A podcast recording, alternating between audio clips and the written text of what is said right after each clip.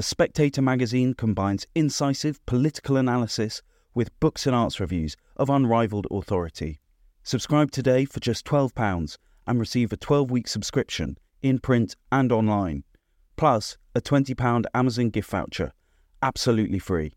Go to spectator.co.uk/voucher.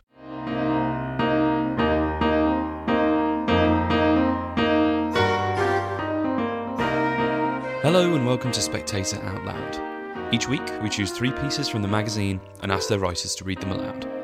I'm Oscar Edmondson, and on the podcast this week, Katie Balls reads her politics column on Starmer's ceasefire predicament, Matthew Parris discusses the dangers of righteous anger, and Fabian Carstairs details how he found himself on a dating blacklist. Up first, Katie Balls. This could have been the week that Keir Starmer buckled under pressure from his party and called for a ceasefire in Gaza. A fifth of his MPs have publicly backed one, including 13 frontbenchers and big names such as Anas Sarwar, Sadiq Khan and Andy Burnham. Starmer's suggestion in a radio interview that Israel could be justified in defending itself by cutting off electricity and water to Gaza had already led to more than 25 Labour councillors quitting, while several shadow ministers are on resignation watch. Instead of U-turning in the face of party mutiny, Starmer doubled down. A ceasefire freezes a conflict, he said, and would lead Hamas with the infrastructure and the capabilities to carry out a second attack on Israel. It was not quite a clause 4 moment, but a significant one nonetheless. He knows that he is facing a test for a would-be Prime Minister. Many floating voters want to know, would he stand up to his party? He's now given the answer. Or at least he'd like it to be seen that way. In private, he's more equivocal and has yet to discipline a single shadow minister for not towing the party line. He knows if he did, then resignations would follow, says a senior party figure. He suspended the Labour whip from a backbencher for using the controversial phrase, between the river and the sea, but only after the Tories sacked a ministerial aide for contradicting the government line. As the conflict in Gaza goes on, Starmer will face more internal criticism for his position. His best hope is that Joe Biden calls for a ceasefire soon. Keir needs cover to do it, says a sympathetic Labour MP. While the issue of the European Union has traditionally divided the Tories, Labour's sensitivity is Israel. You couldn't design a worse crisis for us, sighs a Labour aide. During the Yom Kippur War in 1973, Harold Wilson, as leader of the opposition, wanted to impose a three-line whip on a motion demanding the Tory government send arms to Israel. His deputy, Roy Jenkins, cautioned against it, to which Wilson replied, "I've accommodated your effing conscience for years, now you're going to have to take account of mine." Support for Israel cost even Tony Blair dearly in the end. His refusal to call for a ceasefire when Israel retaliated against Hezbollah, kidnapping 2 soldiers, led to a cabinet revolt, which was a trigger for his eventual departure. Starmer is not animated by foreign policy in the Middle East in the way his predecessor Jeremy Corbyn was. As a Labour MP, Starmer raised Palestine only twice in his 8 years in Parliament before the 7th of October. In contrast, Corbyn did so 53 times since 2005 alone. Starmer wants to show that a Labour government can be trusted on foreign affairs. That means behaving like a government in waiting and acting in line with the UK's allies, particularly Washington. But in doing so, he risks creating both an electoral problem and a party management issue. Labour's divisions over Israel are more complicated than a simple case of the party right versus the hard left. The unhappiness of feeling is widespread, including among some shadow cabinet members on the right of the party. A lot of the sentiment is related to demographics. The shadow frontbenchers who go against the party line tend to be those who have large Muslim communities in their constituencies, such as Jess Phillips in Birmingham. The electoral concern is Starmer's position could lead to many pro-Palestine Muslim voters staying at home at the next election. There are seats, such as Bolton, where this could make a big difference. Labour strategists in Scotland worry that they could lose a few seats to the SNP, which has called for a ceasefire. One senior Labour politician fears that a George Galloway-style party could emerge to stoke division. One problem for Starmer is that the backlash in his party is a reminder to voters that while Labour's leadership has changed, the party still has the same MPs. "This is what we do," says the Labour Party figure, "fight about foreign policy." More immediately, Starmer's grip on his party is in question.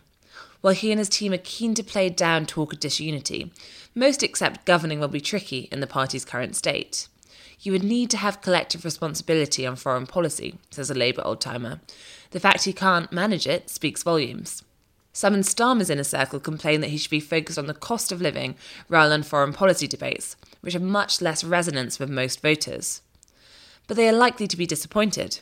It's not just Israel-Palestine that could become an open sore for the party. There are two upcoming foreign elections that could cause Starmer a lot of trouble. The first is November's US presidential campaign, which could overlap with the UK general election for the first time since 1964. If it looks as if Donald Trump will return to the White House, Starmer will need to choose between statesmanlike comments or playing to his base. His shadow Foreign Secretary David Lamy joined a protest in 2018 trying to bar Trump, this tyrant in a toupee, from the UK state visit. The Indian general election this spring will cause even more problems for Starmer. He wants to win back Indian voters, the UK's largest ethnic minority community, who abandoned Labour in large numbers in 2019 after the party voted for a motion at conference criticising India's actions towards Muslim-majority Kashmir. Starmer has already changed the party position to be more supportive of the Modi government. Yet, in the Batley and Spen by-election in 2021, where votes for Muslim communities were needed, a Labour leaflet was issued with a picture of Modi and Boris Johnson together, suggesting that a Tory MP would not be good for their interests. As Modi seeks re-election, Starmer will once again come under pressure to take a side. In all these cases, the problem for the Labour leader is that the things he needs to say in order to show that he is serious about governing are the same things that will put him in a difficult position with a large portion of his party. That was Katie Balls. Next, Matthew Parris.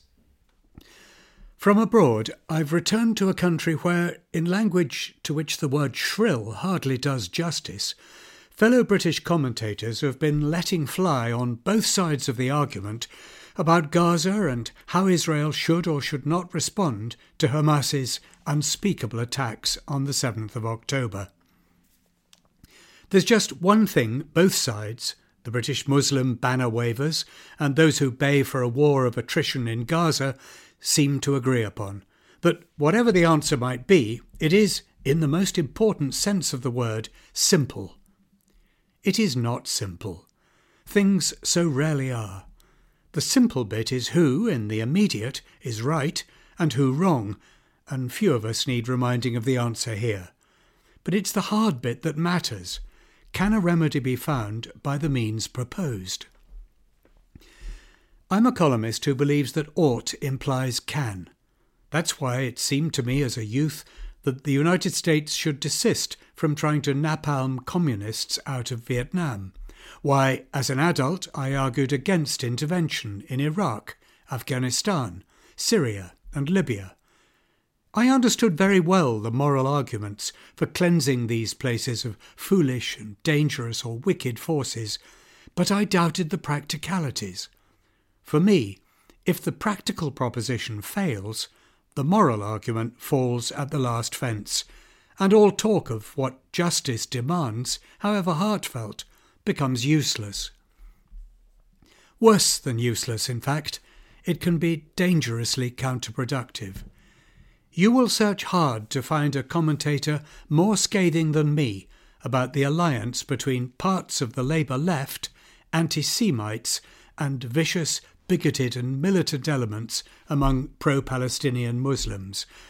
These are a dark shadow in our country. But around that shadow is a large and soft penumbra of people of all faiths and races whose sympathies have been engaged, you may say naively, by the historic sufferings of the Palestinian people. And what could be better calculated to drive the naive into the arms of the malicious than sentiments like these? I quote, "If you stand in Britain with a Hamas flag, you should not be allowed to be free in Britain. You should be arrested, have your citizenship withdrawn, your passport withdrawn. You should be deported. You should be sent to Gaza to try your luck there." I have been disturbed by the language from my fellow columnist Douglas Murray. I read with admiration Peter Oborne's cry for conciliation from the Christian quarter of Jerusalem, but Douglas's efforts to dial up the righteous anger need to be taken head on. There are moments in history to dial down, and this is one of them. He got his cheers, but if we are really starting to try to arrest and deport people who joined a demonstration where Hamas flags were seen, or even joined choruses of jihad, surely you can guess the consequences. Hundreds of thousands more would join in solidarity with these so-called martyrs. Jihad is just a word, a stupid word, meaning more or less, depending on whose mouth it's in. Do we want to raise it up to the status of a signifier with the plight of civilians in Gaza? Be careful what you wish for, Douglas. You'll have a million ready to chant it. It is not the right of non-Israelis to tell the Israelis what to do, he writes. It is up to them to do what they need to do. Whatever we can do to support them, we must do. Steady on. Are the people of Israel all sure what they need to do? We're talking about a vigorous democracy here. There are people in Israel who fear their country may be walking into a military trap in Gaza, and worry too about risking that most precious of Israel's assets, international sympathy. Benjamin Netanyahu, to whom Douglas has, he allows us to understand, talked privately, plainly thinks he knows what to do. But does Netanyahu speak for them? And if not, may not we? Douglas complains we're extending the right to free speech to people who would not extend it to us. To me, this is the acid test of your belief in freedom.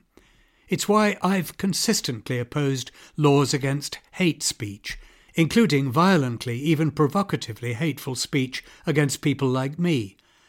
I had thought of Douglas as a fellow critic of the cancelling of unwelcome opinion. His turnaround is curiously unself-aware. Not, however, as unself-aware as what follows.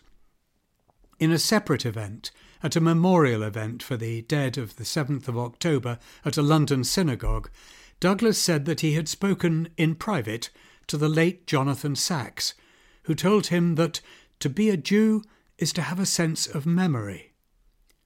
I'm afraid that to be a Palestinian Arab is to have a sense of memory too. Isn't memory part of the root of this whole awful business?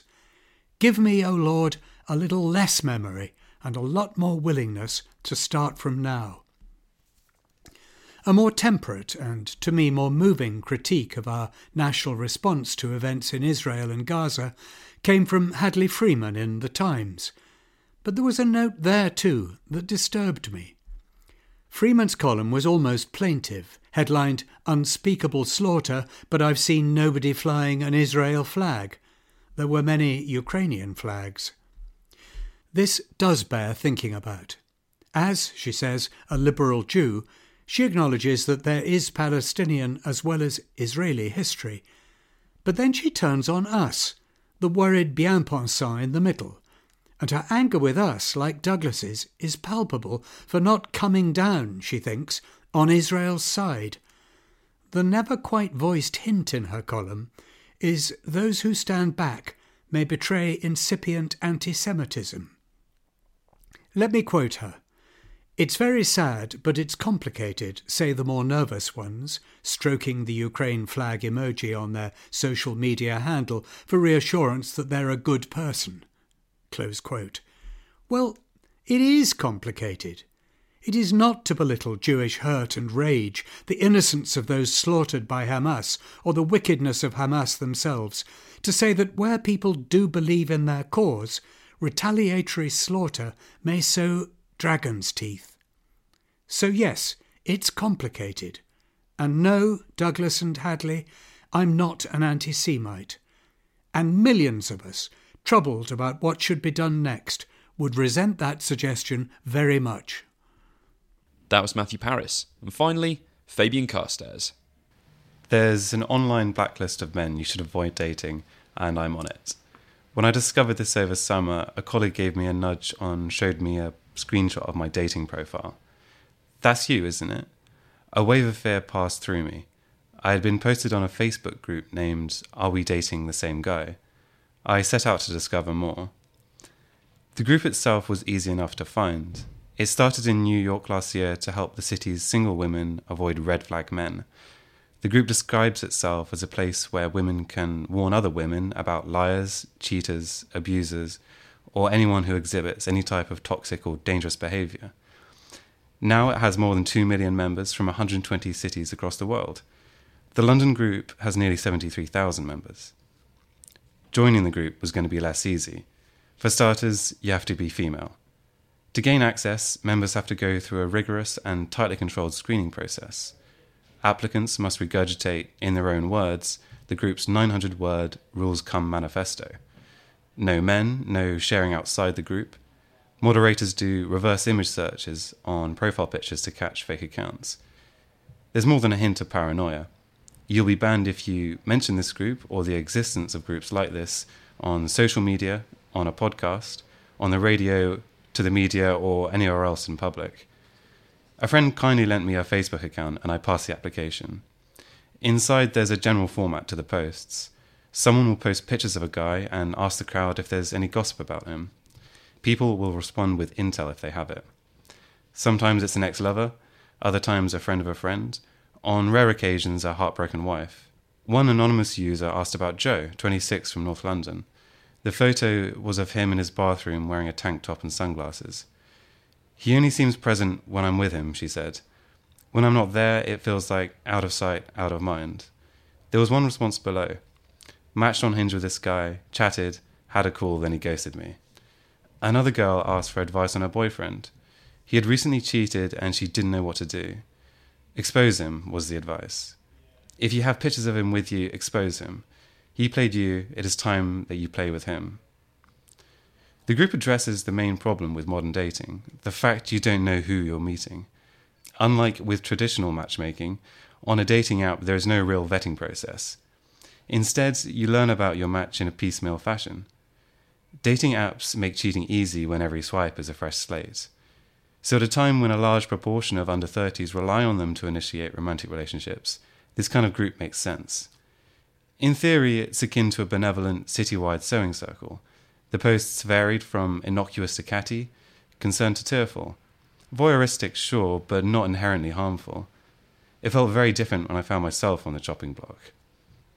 Fabian, SW5, it said, accompanied by a screen grab of my dating profile. "He really rushed the relationship along very quickly and asked me to be his girlfriend, invited me to go to Paris, etc. Last week, when he was meant to be visiting my family, he cancelled and wanted to drop the girlfriend-boyfriend label while he figures himself out. Found out yesterday that he had taken another girl to Paris on the weekend. She was right, she exposed my lies. I told her I was committed while I pursued a relationship with a French girl. It was bad behaviour, I know, but love is complicated. I was unlucky, but lucky. Unlucky because I'll have an association with the group indefinitely. Any woman can join it, search my name and read the post. The crawling feeling you get when a very personal part of your life is available for the world to see will take a while to fade. Lucky, however, because she posted the truth. There is no verification of the stories on there, no fair hearing. Any woman with a vendetta has the potential to do a large amount of reputational and emotional damage. One Reddit user who found himself on the group said, "It's weighing on me and leaving me depressed." It seems that every date carries a penalty of an ignominious and dishonest public shaming. Had my ex decided to stick the knife in with a few untruths, it could have been a lot worse. It was an embarrassing experience, but I learned from it. Before, I dated in a way that could have been designed by Jess from Peep Show. Sometimes I tell them I love them early on a first date just to get things off to a good start. Now I'm more open and honest. The French girl and I are in a happy, stable relationship. We're even getting a cat. That was Fabian Carstairs. If you enjoyed those articles, why not pick up a copy of The Spectator magazine to read much more like them. I'm Oscar Edmondson, and I hope you join us again next week.